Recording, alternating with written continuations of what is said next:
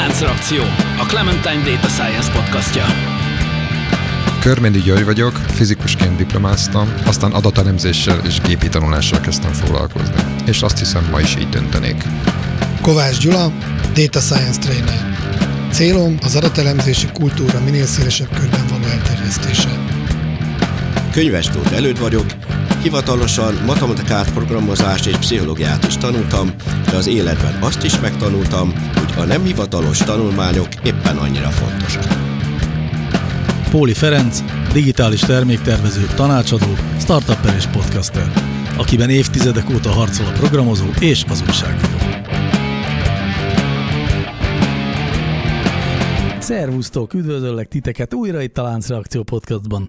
Teljes a legénység, és most csak legények vannak itt az asztal körül. Itt van velünk előd is, és mivel egyre közeledik az ünnepi szezon, mi is egyre inkább lazulunk a témaválasztás tekintetében.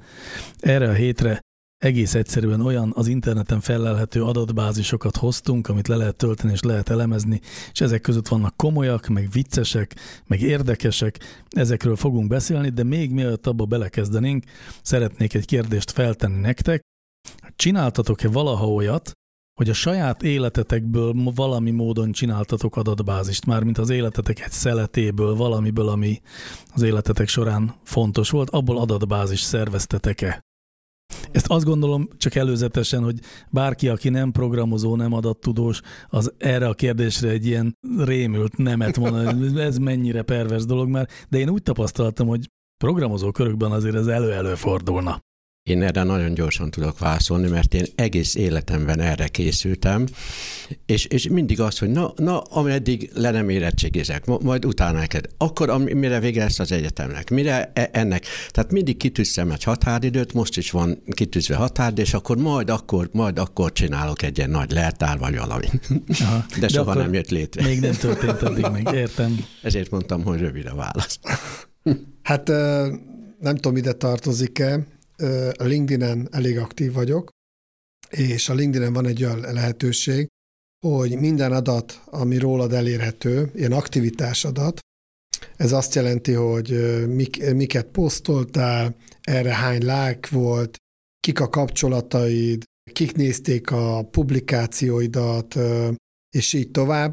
Ezeket egy CSV formátumban meg tudod kapni, nem egyből egyébként, tehát ez érdekes, hanem jelzed a LinkedInnek, hogy szeretnéd ezt az adatbázist, és néhány nap alatt rakják össze. Na most ezt, ezt nem tudom, hogy működik. Tehát nem hiszem, hogy ez úgy van, hogy, hogy egy, egy mókus Indiában megkapja, hogy Gyula kért egy adatbázist, és akkor válogass le egy szelektel.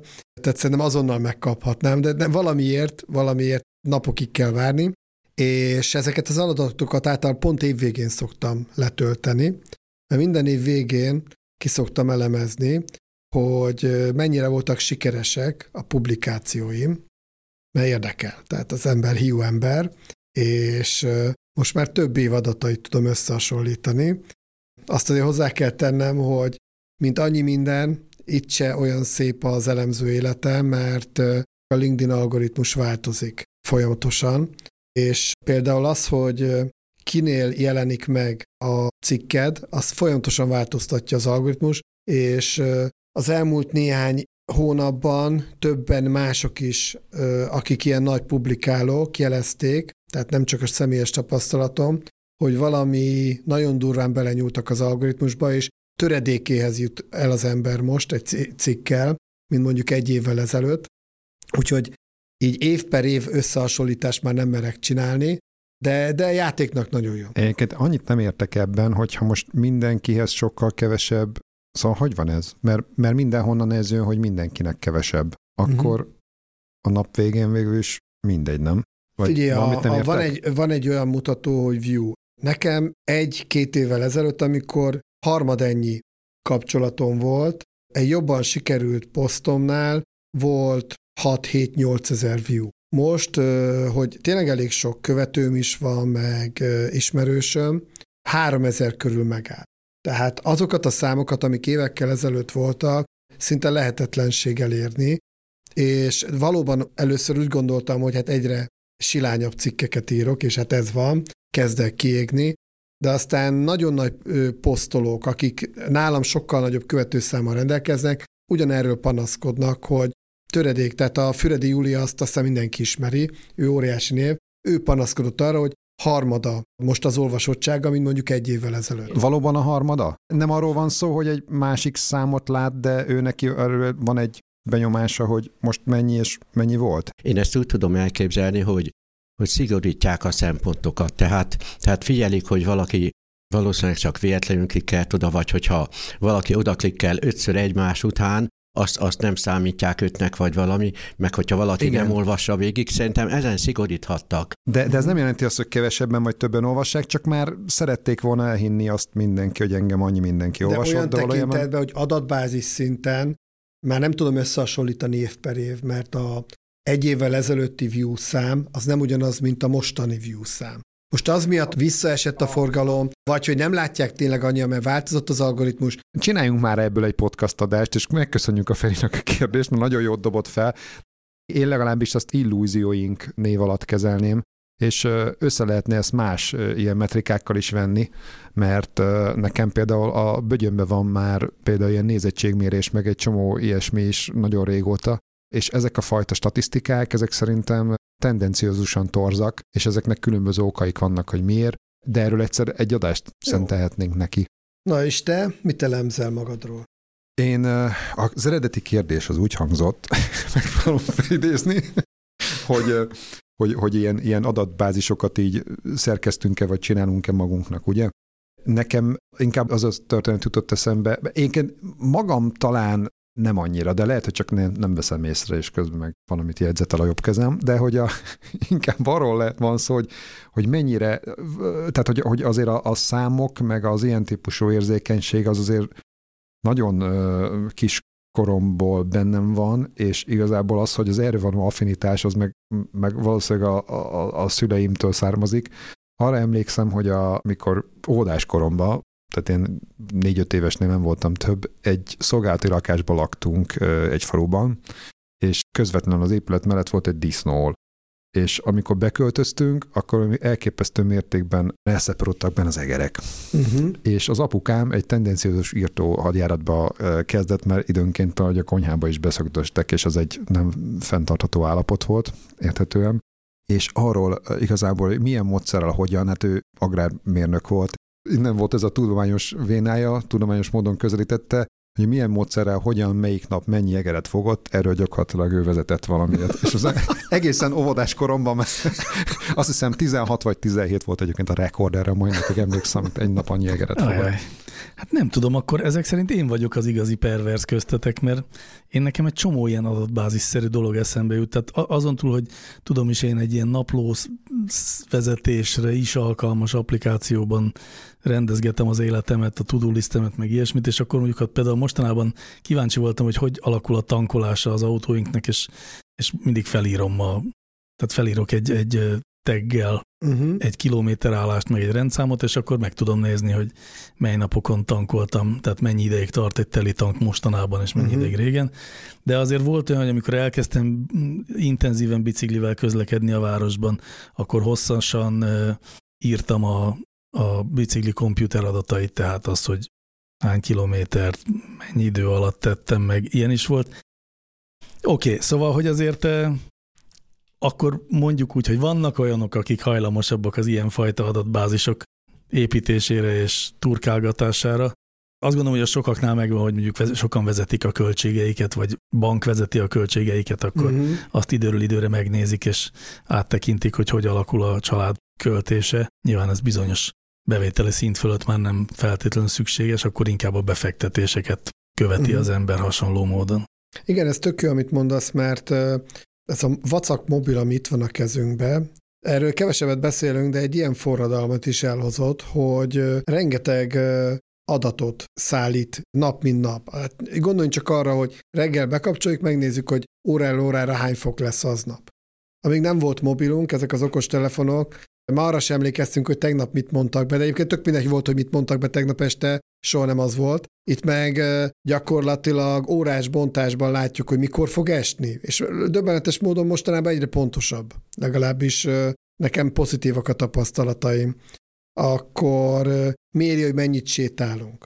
Ezt is akár évre visszamenőleg tudjuk kielemezni, hogy a fittségünk hogy alakul, vagy banki applikációk valóban, tehát vannak olyan bankok, ahol nagyon intelligensen kimutatásokat tud készíteni arról, hogy mennyi a bevételed, ebből mire mennyit költöttél el, akár limiteket be lehet, tehát egy, egy olyan adattömeg zúdul ránk, amit vagy figyelmen kívül hagy sok ember és nem érdekli, vagy elkezdi elemezni és saját hasznára fordítani.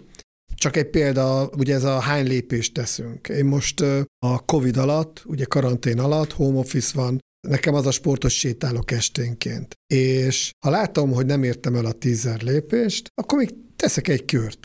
Mert azt mondom, hogy nekem tízer lépés a célom. Nyilván, nem mérni, fogalm se lenne, azt mondanám, hogy na, jó sokat, már egy órát sétáltam, ennyi elég lesz.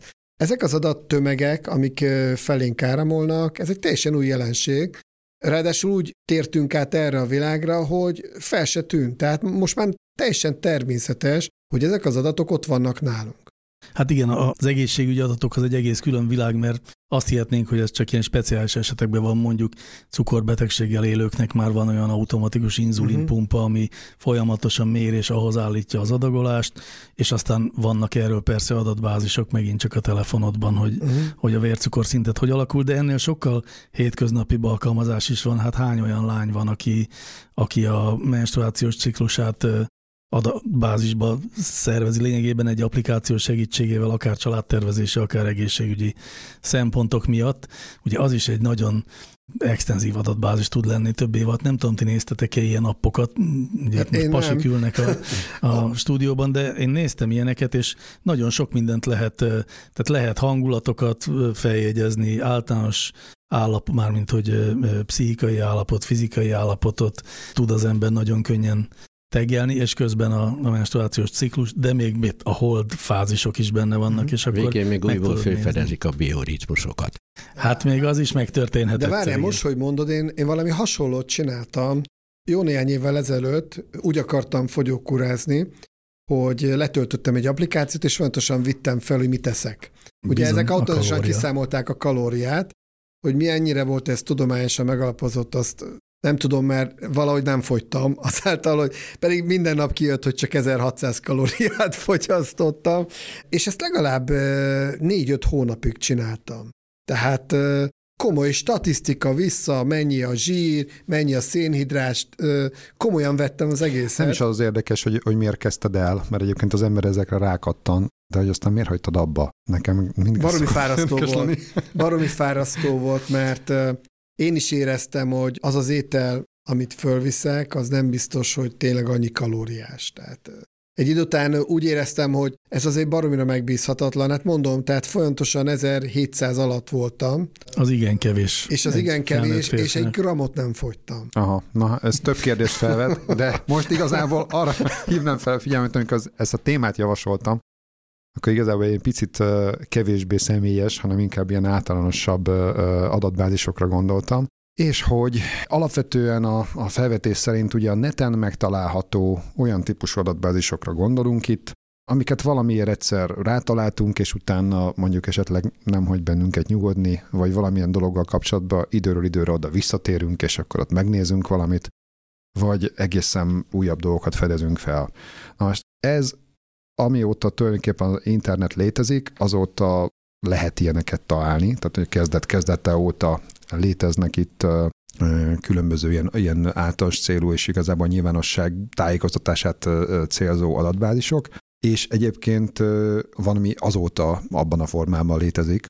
Tehát pont a, itt összeszedtem egy, egy listában, hogy a a lazaruselte.hu szerver az egy ilyen nagyon-nagyon régi szerver, és azon egyébként egy csomó ilyen érdekes, elsősorban térképészeti, de nem csak térképészeti, szigorúan térképészeti, nagyon ö, fura, meg érdekes ö, adatbázisok találhatók.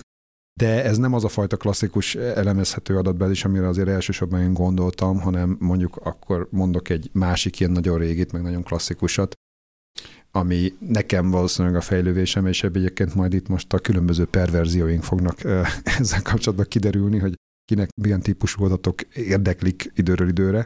Ez pedig a hidroinfo.hu amelyik hát a magyarországi vízrajzi adatokat tartalmazza nagyon régóta, egy nagyon egyszerű formában, gyakorlatilag felszorosolás szinten részben ugye vízállás adatokat, részben csapadék információkat, és ezeket nyilván ilyen archív formában visszamenőleg, és meg tartalmaz egyébként előrejelzéseket is, de én azzal kapcsolatban nem vagyok annyira optimista, mint a Gyula, vagy tehát ezt máshogy ítélem meg, de engem elsősorban ezek az archív adatok érdekelnek.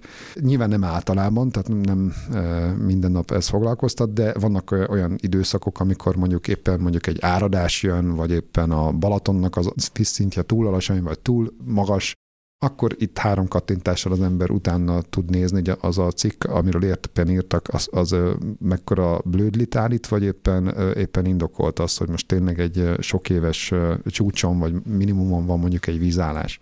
Vagy ilyen, az, hogy, az, hogy a ugye csapadék mennyiségeket is rögzítenek, nem tudom, tehát majd lőjetek le, fiúk, hogy én, túl sokat beszélek. Igen, szeretett hallani a rádióban is ezt. Azt nem, azt nem. Azt teljesen nem. Hajóvonták találkozás nem, a tilos, nem. mindig ez csak annyit mondom, Petőfi Rádió 13 óra 45-től 14 óráig. Ilyen jelentés. soha. De. So, soha nem hallgattam. Mármint, hogy így de, gyerekek, tudom, a hogy kedvenc műsorom volt, ebéd után szépen ledöltem, bekapcsoltam a Petőfi Rádiót, elkezdték mondani ezt, hogy hol mekkora a vízállás. A Duna Két vízállás a Szegednél. De az, hogy 1651-es folyam kilométernél. Imádtam, imádtam.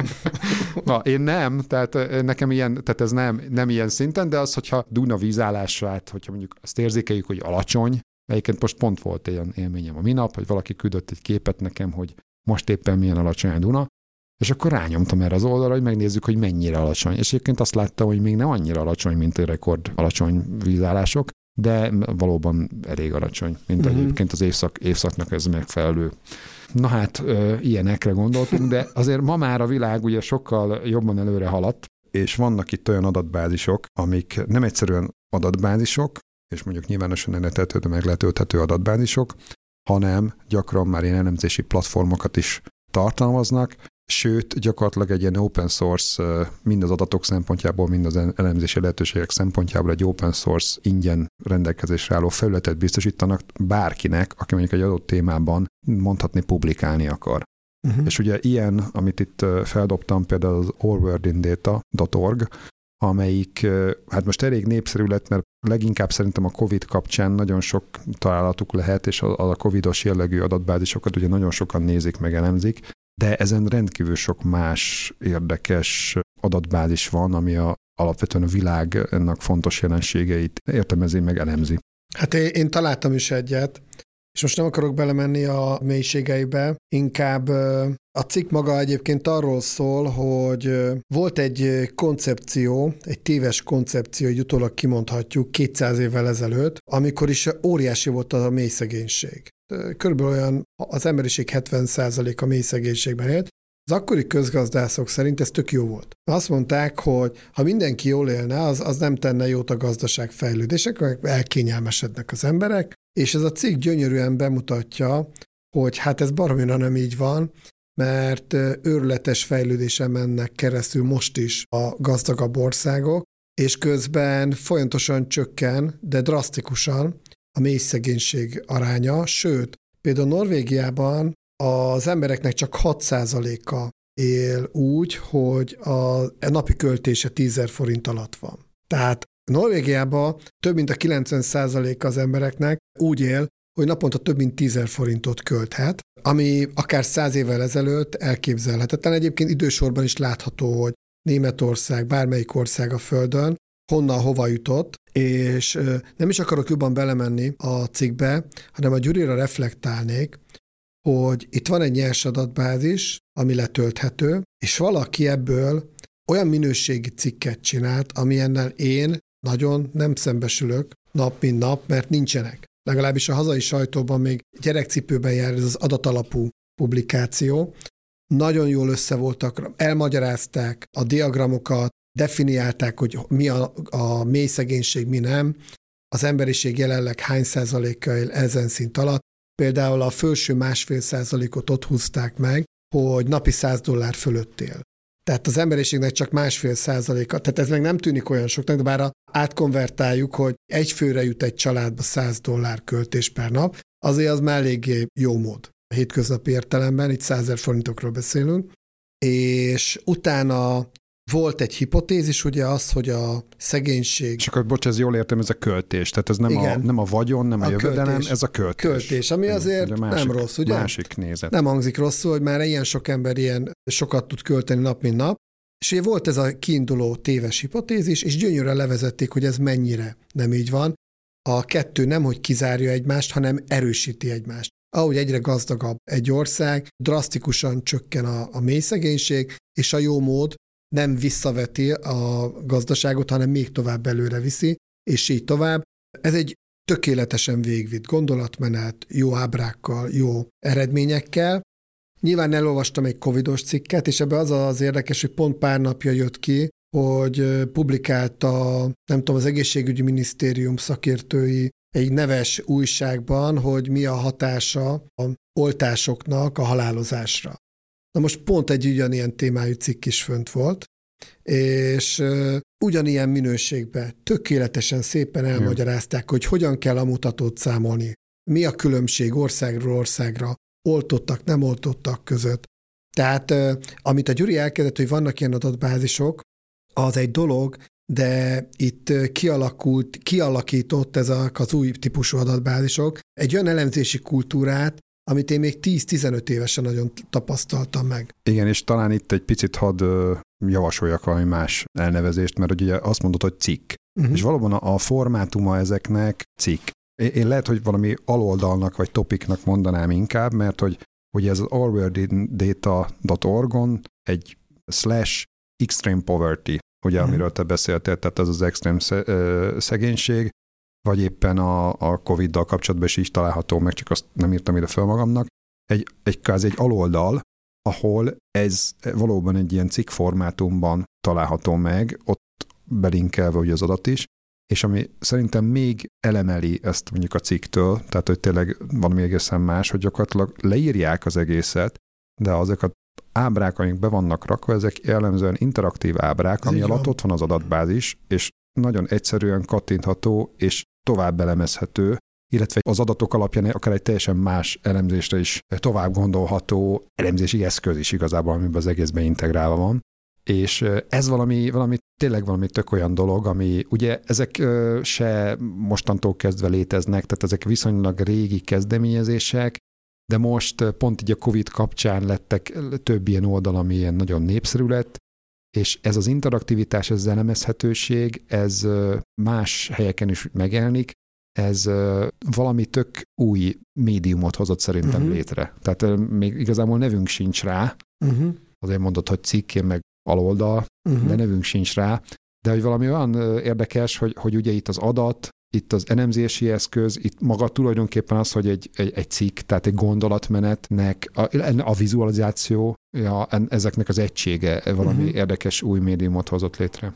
Jó, ami magyar példa, és egy bizonyos fokig hasonló, de az egy másfajta dolog, mert az, a, az ilyen atlasz-szerű, tehát ilyen, ilyen térképi vizualizáció, az a Magyar Nemzeti Atlasz, ami szerintem érdemes nézegetni ott egy adott tematik, tematika mentén nagyon sok minden fel van dolgozva, pont olyan térképeket, meg adatokat lehet benne látni, mint amit vár az ember egy atlasztól, de napra kész, friss, meg ott is interaktív. Én belenéztem, lehet, hogy bennem van a hiba, ott az adatok ilyen kistérségi szinten vannak igen. megjelenítve, amit én találtam. Igen, igen, igen. És nem lehet átállítani? Mert engem ez baromira zavart, hogy volt olyan dolog, ami engem nem érdekelt kistérség szinten, hanem egy magasabb megyei vagy Aha. regionális szinten. Vannak ezek, én, nekem az az érzésem, hogy egyébként ezek ilyen valószínűleg KSH adatokra épülhetnek, és a KSH-ban vannak ezek a régió szintű, most azt hiszem NUCS, vagy hogy hívják ezeket, egy, egy, kettő, három, akárhány, és akkor abban van az, hogy a kistérséges szint mm-hmm. az, az egy szint, és hogyha ez az adatbázis van alatta, akkor elvben lehetséges lenne más uh-huh. régió szintet választani, és akkor megkapnád, amit akarnál, uh-huh. feltételezem. Eleve nekem az összes ilyen adatbázisban az az érdekes igazándiból, mert nagyon sokszor lehet, hogy valami adat éppen érdekel, és azért nézem meg, de nagyon sokszor esetleg azt meg se találom, amit keresek, mert igaz a közmondás, hogy aki keres talál, de az nincs a közmondás, hogy azt találja meg, amit keres. Én, én többnyire nem azt találom meg, amit keresek, hanem valami mást. Például nézegetem a Covid adatbázisokat, és kiderül, hogy nem is az az érdekes számomra, hogy éppen hol hány covidos van, hanem az, hogy ahhoz képes, hogy ottan mennyi a lakosság. Uh-huh. Tehát például írt érdekes, hogy mondjuk a a, a Hopkins adatbázisban ottan interaktívan külön kéregetni kell, hogy ha valamelyik országnak nézed a hogy éppen hányan fertőzöttek, hogy ott mi a népesség. Viszont például a Worldometerben azt közvetlen mellette látod. Hát engem olyan meglepetések értek, hogy a világ olyan területén, én, ahol azt hittem, hogy napozik néhány ember, mind, mit tudom én, Indonéziában, meg Baliba, meg minden, és akkor kiderül, hogy ott 300 millió ember él, vagy mit tudom én, hogy van ott néhány indián ott a Nacka sivatagnál, ott ahol az a perui építmény van, és akkor uh-huh. kiderül, hogy ők meg 30 millióan vannak, de nem csak internetnél, tehát véletlenül ránézek egy földgömbre, és akkor kiderül, hogy Epsilon sugarú környezetemben embereket megkérdezvén annyira meg lehet lepni ilyen viszonyítási dolgokkal, tehát mit például kérdezek tőletek is ilyet, hogy a földgömböt nézegetvén. Például Afrikának kisebb vagy nagyobb része van a, az egyenlítő alatt, vagy egyáltalán az egyenlítő alatt vagy felett van Afrika. Fölött. Fölött van. Alatt. És szerinted kisebb vagy nagyobb része van az kisebb egyenlítő része van alatta szerintem. Igen, jóval kisebb. No de hát ez, ez akkor nálatok nem jött be, mert nagyon sokaknak felteszem a kérdést. Gombot. Igen, igen. És, és hát nagyon sokan azt gondolják, hogy mit én, az, akár egész Afrika az egyenlítő alatt. Látok, akkor én is teszek fel egy kérdést, mert egy ilyen utazás miatt jött elő, hogy szerintetek Európában mondjuk van Atén, az Atén és Afrikának a legmagasabb pontja, melyik van magasabban? Észak-dél kontextusban. Ja, már mi melyik van északabbra? Igen, a, a Afrika a legmagasabb felett. pontja, vagy Atén? Hát biztos, hogyha így teszed fel, akkor biztos az Afrika legmagasabb igen. pontja, de, de egyébként igen, igen. Döbbenetes volt, amikor néztem, hogy Atén délebre van, mint ott Marokkó környékén, tudjátok, ami már nagyon közel van Spanyolországhoz. Tehát ez azért jó egyébként, egy kicsit evezzünk vissza a data science területére, meg az adatok fontosságára, hogy én annyi, annyi ilyen téves hipotézist se találkoztam elemzéseim során, amiben így kőbe voltak vésve, hogy ez tuti, hogy így van. Például volt egy ö, olyan elemzésem, amikor ilyen kockázati modellt csináltunk bankba, cégek kockázatát mértük, és az igazgató, a kockázati igazgató elmondta, hogy ezeket a szempontokat nézik már tíz éve. És megcsináltam az elemzést, és kiderült, hogy a szempontok fele totál irreleváns. Totál irreleváns volt. És bemutattam a tényeket, hogy igaz, hogy nézitek, de ez totál irreleváns, és ezek után is továbbra is ugyanazokat a mutatókat használták, mert annyira mélyen ezek a téves hipotézisek beléjük voltak rögződve, hogy maguk az adatok nem tudták eloszlatni, mint ahogy már Covid-ról beszéltünk, hány ember nem hisz az adatokba, és továbbra se oltatja be magát, mert van egy olyan erős hit alakul ki, ami adatokkal, tényekkel eloszthatatlan, de hogy az üzleti életben is találkoztam ilyennel, ez számomra döbbenetes volt. A COVID adatok értelmezésén is ott is a, ezek a viszonylagosságok, a viszonyítási ügyek zavarnak be a legtöbb embernél, tehát hogyha csak azt halljuk, hogy hol mennyi a fertőzött, az, az tulajdonképpen szinte semmit nem jelent. Hát meg kell nézni, hogy mihez képes, hogy hányan vannak, mekkora ott a népszerűség, hány, hány az aktív éppen. Na most ezeket, hogyha valaki nem, nem nézi, akkor egész tévképzetei vannak arról, hogy igazán például a világnak melyik része fertőzöttebb. Igen. Aztán csak hogy visszatérjünk az érdekes adatbázisokhoz, hogy kicsit tovább mondjam. Egyrészt ugye magának a, KSH-nak klasszikusan van egy csomó adatbázisa, és ott is azért most már egyre többféle rendszer létezik, amiben ezeket publikálják, ott azért már egyre érdekesebb, meg összetettebb módok lehet ezekhez hozzáférni, meg, meg nézegetni. De azért az is igaz, hogy azért ott egy ilyen meglehetősen konzervatív szemlélet van, ott ugye nagyon régóta vannak futó adatfelmérések, meg ilyen adatrögzítések, és ott nyilván azokhoz a standardekhez alkalmazkodnak. Kedvenc példám egyébként az időmérleg, amit felvesz a, a KSH, ugye azt hiszem perc alapú bontásban talán, hogy, hogy az emberek mivel foglalkoznak mondjuk a nap 24 órájában. Ez egy nagyon érdekes szociológiai alapú adatbázis, ugye nagyon sok ember ezt megnézik, és ezt, ezt ugye 10 évenként rögzítik. Na most azt el lehet gondolni, hogy 10 évvel ezelőtt, meg 20 évvel ezelőtt ti adatsorokhoz képest mondjuk, ha majd De most... nem, nem teljesen értem, hogy tíz évente van egyszer, mint a vitel. Hát az, azt hiszem, hogy ez a cenzushoz kötődik. Igen, Igen jól, jól és akkor mind a 10 millió embert megkérdezik. Ne, hogy is nem. Tehát, Aha. tehát nem tudom pontosan Aha. a módszertanát. Az a lényeg, hogy ez, ez egy viszonylag nagy, az időmérleg adat, hogyha rákeresel, ez így Na, so, ez sokat is tuti. publikálnak róla. És hát én azt hiszem, hogy pont úgy a, a cenzus környékén, tehát az ugye 2000-ben, 2010-ben, tehát szerintem 2010-ben volt utoljára ilyen, ha jól tévedek, vagy akkörül, Mhm. uh-huh.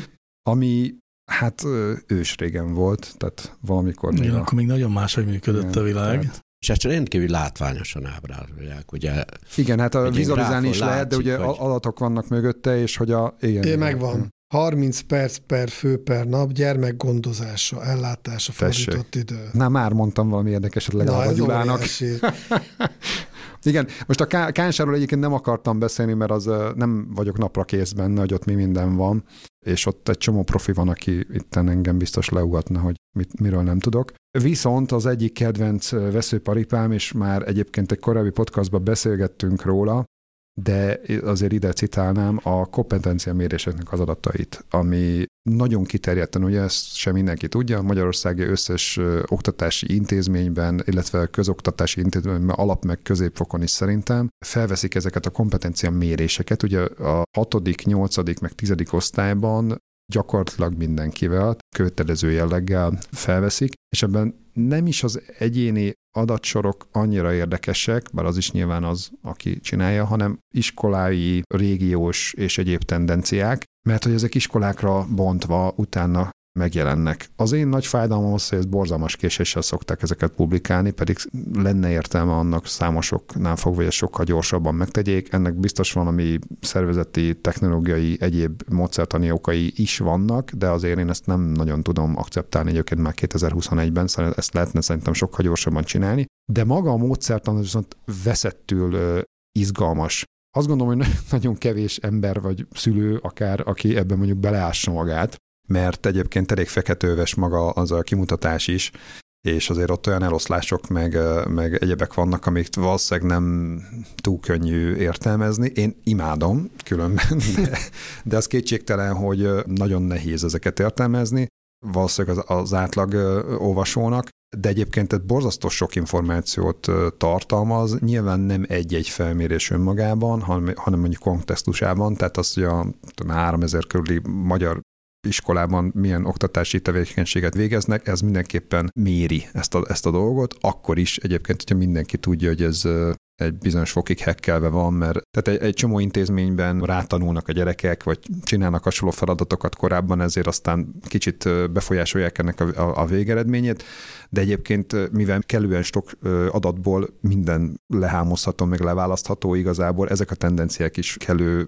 gondossággal, meg, meg elemzési technikákkal igazából leválaszthatók. Szerintem egyedi szinten nagyon izgalmasak ezek a De várj, meddig lehet lemenni? Iskolák szintjén gondolom, a, a tanár szintjéig le lehet menni? Persze, ezek a rendelkezés, itt, itt ebben nem, tehát ide nem Aha. publikálják, de egyébként a, a, az adatbázisokban ezek rendelkezésre állnak ugye a gyerekeknek az egyedi szintjén is, mert ugye Egyedi? erről a a, szülők kapnak egyébként erről, tehát, tehát te az oktatási azonosító alapján te a saját, gyerekedét lekérheted. A pr- probléma az, hogy még másfél évvel később viszonylag kevés támpontot ad az, hogy miből kellett volna még a gyerekedet fejleszteni, még azt is megmondják. Aha gyakorlatilag elhelyezi a gyerekedet egy adott pontban, egy adott napon, tehát mondjuk ezért igazából ezt nyilván fenntartással kell kezelni, de egy adott pillanatban, egy adott helyzetben elhely, elhelyezi mondjuk az összes többi gyerekhez képest gyakorlatilag egy kompetencián pontszámot ad mondjuk matematikából, hogy hol van.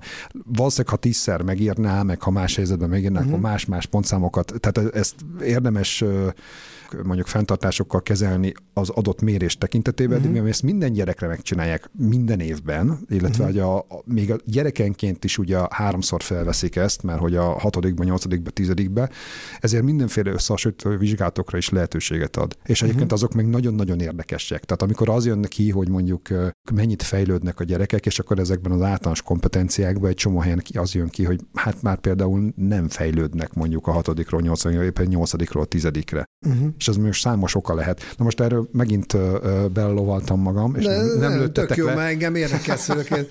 Tehát a Dezső nem fog örülni a fiam, hogy, hogy innentől kezdve statisztikai adatokkal fogom mérni a teljesítményt. Ha jól értem, akkor látom a saját gyerekem adatait, meg a teljes sokaságét. Igen, a, a saját gyerekedet ott teljesen külön kapod meg, uh-huh. tehát a, a, csak azt látod, de egyébként ebben a kimutatásban, ebben vannak olyan diagramok, haranggörbék, meg egyebeket fogsz látni mondjuk ott az adott, adott iskolában felvéve az adott uh-huh. évfolyamra, és ott lesznek ilyen fehér, fekete meg fehér korongok, amikből az egyik korong a te fiad lesz egyébként. Igen. Az a lényeg ezeknek, hogy azon kívül, hogy a, a, a nyerspontszámban való teljesítmény mellett az igazi információ az, hogy, hogy tudja másokhoz viszonyítani a, a képességeket. Ez tényleg csak egy kicsi szépséghiba, hogy másfél évvel az adott felvétel után jutsz hozzá. Meg még módszertanilag azt, hogy érdemes megjegyezni, hogy aki ebben nincsen bele jobban, hogy módszertanilag ebben az ügyben az a legnagyobb kihívás, hogy hogy lehet különböző kérdésekkel, különböző feladatokkal, különböző időkben mégis ugyanazt mérni. Ez egy és ez nagyon szépen kihívás. ki van dolgozva, mert Igen. ugye ezt úgy, most belemegyünk megint. Tehát, de ugye, tehát az a lényeg, hogy ugye ezt tök jól meg lehet csinálni. Jó, most maradjunk ennyibe.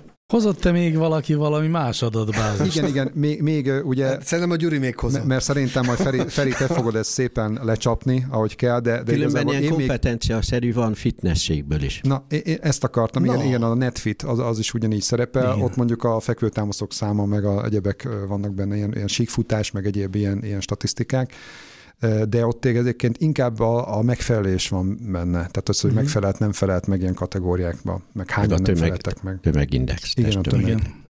Na, és akkor most egy picit azért átkötöttél, mert, a, mert a, ami a következő ilyen nagy téma az a mindenféle sport eredményeknek ugye az adatbázisai. Ezekből rendkívül sok van. Ugye külön, különösen az amatőr sportversenyeknek az eredményét, ezt nagyon gyakran simán feldobják a, a, a netre, ez azért most már sokszor adatvédelmileg is egyébként kérdéses, tehát hogyha mondjuk az ember valami maratonfutásnak, vagy ilyen különböző tízezeres futóversenyeknek a, az adatsorait nézi, és akkor ottan gyakorlatilag név, névvel, korral, egy csomó dolog, születési évszámmal, egy csomó dolog azonosíthatóan ott van különböző embereknek az adatai, és, és amellett egyébként, hogy milyen fittségi állapotban van, mert mennyi idő alatt futotta le mondjuk a 10 métert, ez mondjuk sok kérdést felvett bennem, én már nézegettem ezeket, és hát azért így lehet, hogy adatvédelmileg némiképp aggályos. A másik ilyen, ami egyfelől lenyűgöző, másfelől meg szintén azért így érdekes, meg viszonylag kérdéses, az a mondjuk például az MLS-nek a legendás adatbankja, amiben lehet találni gyakorlatilag több tízezer, vagy akár most már százezeres nagyságrendben. Minden igazolt játék. Igen, minden igazolt játékost, ami hát itt a az asztalnál jelenlévőknek gyerekei is ugye szerepelnek, és ottan lebontva gyakorlatilag meccsre, hogy mondjuk a tudom, 11 éves korában elment egy valamilyen foci meccsre, és ott gyakorlatilag hogy szerepelt, mert a, hogyha rugott volt, akkor vagy hány percet játszott. Az a hanyadik percet cserélték be, tehát tényleg igen, igen, igen, elképesztő részletességgel renget, rengeteg adat. És egy Gyulati, elemeztétek már a, ezt a saját gyerek adatbázist? Egyszer megnéztem, és azóta, tehát nem is tudom, hogy letölthetőek ez, ezek az adatok az MLS-nél, tehát hogy ez, hát ez más típusú-e, vagy csak böngészhető? Böngészhető alapvetően, Aha. nyilván ott ez nem cél. Én, én jártam már úgy, hogy mit a jön kamaszfiam haza, és mondjuk így megkérdezem, hogy hogy ment, vagy hogy szerepelt, vagy épp, és ő, ő néha úgy nem nagyon van tisztában azzal például, hogy hány gólt rugott, úgyhogy akkor megnézem a neten, mert addigra már általában fenn van. Csak egy linket mond. Apa, hagyjál Úristen, már. ekkora tehetség. Nem tudja, hány gólt lőtt. Hát azért nem az rúg, én fiam az véges számút lő, de, de tényleg, hát inkább azt jellemző, hogy nagyon sokszor sok gól van egy meccsen, Aha. tehát inkább az a jellemző. És hát ugye az elődnek is küldjek valakit, mert ő neki nem volt benne itt eh, hozzátartozó az adatbázisban. Ma már említett lazarus.elte.hu-n vannak eh, például ezer éves tájfutási adatsorok is. Ezek ilyen régi, de egészen, egészen régiek, ugye előtt, tehát ez a Igen, 70-es, 70-es években. Hát akkor volt a csúcson. És a, akkor, akkor az, az elődnek a... Tehát, hogy mennyire valaki ezt beszkennelte, és ráadásul olyan kereshető formában vannak fenn ezek a régi ilyen sokszor ilyen géppel írt eredménylisták, és azon ott az előd. Tehát, hogy mennyire követ bennünket. Igen, igen, az egész család. Tehát, hogy mennyire követ bennünket ez az egész, és mennyire, tehát a lábnyomunk az egészen hihetetlenül kiterjedt. Ezek olyan komoly adatbázisoknak hallatszanak ha, nagyon. kicsit. Ahhoz, azokhoz képest mindenképpen, amit én hoztam, mert én hoztam néhány olyat, ami hát közelebb áll a vicchez, de azt gondolom, hogy egyébként, hogyha valaki gyakorolni akar, vagy tényleg adatelemzést akar csinálni szokatlan témákon, akkor erre csodálatosak lehetnek. Az egyik kedvencem az a, az összes Quentin Tarantino rendezte mozifilmben a valaha bárkitől elhangzott káromkodásoknak a pontos, precíz listája timecode-dal azonosítva meg szereplővel, de hát ott nagyon jól lehet elemezni azt, hogy a Tarantino univerzumban ki mennyire és hogyan káromkodik, ezt gondolom még nyelvi eszközökkel is lehetne tovább finomítani. Ezt én elemezni akarom, bár ismerve Tarantinót, ez surolja Big Data, Big Data fogalmát. Na, ez, ez engem például nem szólít meg. Tehát a Tarantinót szeretem, de nem, tehát nekem ez sosem volt annyira. De hogyha, hát ha ez a következő, amit mondok, ez jobban De vár, vár, vár, de, de miért nem? Engem például azonnal beugrott, azonnal beugrott, a, hogy a Tarantino filmekben van egy trendszerű, hogy egyre kevesebb a káromkodás, mert, mert szerintem az utolsó filmjében a, a volt egyszer egy Hollywoodban, már kevesebb káromkodás van, mint a Kill Bill-be. Na, figyelj Gyula, én, én, egy, én egy szuper és nagyon kattintott LinkedIn posztot látok ebből, amit megcsinálsz. Ezt meg kell csinálni. Igen. Na de szóval, hogy vannak azért olyanok is, amiből valóban, hogy mondjam, közkézen forgó elgondolásokat lehet cáfolni vagy, vagy igazolni, például az UFO észlelések, összes UFO észlelés adatbázisba szervezve, ami szintén letölthető és elemezhető. Abból azt gondolom, hogy ha csak akár valami más timeline mellé mhm. odaállítva ezt megnézzük, akkor kiderülhet, hogy van-e bármi rendszer a feltűnéseik, mármint az észrevett ufók uh-huh. eltűnésében, ez az, az tök érdekes lehet. Ez az érdekes, mert annó én olvastam, hogy nem, ez tényleg nem lineáris, hanem vannak ilyen bumok, amikor Igen. így hirtelen nagyon megszaporodnak az UFO észlelések, aztán visszaesik, aztán újra. Kíváncsi vagyok, hogy tényleg így van az adatbázisból. Egyébként ez hasonló, amit még a Gyuri nem mondott, de kirakta a terrorista adatbázis, ahol az összes terrorista aktak van, de én megnéztem, de csak 2019 végéig vannak. Igen, adatok. mert az történt, mert hogy, hogy őket. nem, hanem, hanem füzetőssé tették a többit, ja. mert ez egy, eddig egy ilyen teljesen open source valami volt, de igazából ez egy eléggé Eléggé sok olyan ö, ö, szervezet van, aki igazából ezeknek az elemzésével foglalkozik, tehát ilyen, most ilyen állami, különböző állami szervekre gondolok, és igazából ők nekik egy tehát úgy gondolták ennek a fenntartói, most már valami pénzt fizessenek ezért, de egyébként szerintem kutatási célokra meg egyéb módon elérhető, de a másik meg az, hogy 2018-ig meg igazából a 1970-től kezdve azt hiszem több tízezer rekord uh-huh. meg benne van, tehát most, hogyha éppenséggel valaki elemezni akarja, akkor tudja. Na, de ne folytsuk a szót a felében. De egészen nyugodtan, de még a kedvencemet szeretném nektek elmondani. Az a cicás lesz? Vagy Hosszan nem válogattam, nem, ez egy kutyás. Zürich kutya populációjának nevei. De cicás is van, csak mondom. Van, van olyan, igen, a világ összes filmjében valaha előforduló cicás jelenetek eh, adatbázisa is létezik egyébként, de ez a Zürichi kutyák, ahol 7000 kutyanév van, nyilván azért lehet érdekes, amikor nevet akarsz választani a kutyádnak, akkor itt gondolkozhatsz. Itt látok egy pár ott, egészen ott, hány évre ott is, ott is Cézár, Nero és Rocky? Vagy? Hát gondolom, hogy igen, igen, mert, de van néhány különleges de, is. De egyébként ez abban, tehát mert én már láttam ilyen, ilyen adatbázisokat, ugye? Na tessék. És ott nem is az volt az érdekes, hogy hogyan vannak, hogy általában nevek, hanem hogy fajtánként hogyan van. Hát persze. Tehát, hogy a német juhász, azok, azok rokik például. Igen. És ezt, ezt is ki kell elemezni. hogy vajon a kis abszolút egy zsebkutyáknak hányszor adják a gyilkos nevet. Ugye, mint a Dr. Szöszi mhm. című híres filmben, ahol egy, egy pici kutyája volt a fős Reese Witherspoonnak, és azt gyilkosnak hívták. Egyébként a cicáról csak annyit, hogy hogy ez egy nagyon hálás téma, tehát bármit, ami cicás, tehát ha holnaptól Gyuri indítanátok, hogy cica mining, tudja, hogy az egyik legnagyobb árbevételt hozná, egyszer a Kisselbach tulajdonos interjú volták, rendszeresen negyed évente csinálják ezeket a nagy árveréseket, aukciókat, és kérdezték, hogy mi megy legjobban, és mondta, hogy persze ezek a nagy nevű festők se rosszak, de amit visznek, mint a cukrok, a cicás festmények. Tehát abból korlátlan mennyiséget el lehet adni. Hát, akkor lehet, hogy kellene egy cicás adást csinálnunk? Lehet. lehet, hogy kellene egy cicás adást csinálnunk, de azért minden ilyen érdekes adatbázisra semmiképpen ne csináljunk, mert akkor az utolsó, amit bemutatnék nektek és a kedves hallgatóknak, az a texasi halálsoron Tehát a texasi halásor lakóinak utolsó szavai. Ú, Van egy ilyen morbid. adatbázis is, ez nagyon morbid. Erről például semmiképpen nem szeretnék ennél sokat, sokkal többet tudni, azt hiszem nem is tölteném le ezt az adatbázist Mhm. szemben a cicással. Jó, azt gondolom, hogy annyit mindenképpen megmutattunk ma, hogy nagyon sok olyan adatbázis érhető el a neten, amit nem is gondolnánk, akár elemzési eszközökkel együtt is, és egészen alacsony már a küszöb, ami fölött bárki beléphet, és egyedi megállapításokat tehet. Köszönjük a figyelmet, jövő héten újra megpróbáljuk.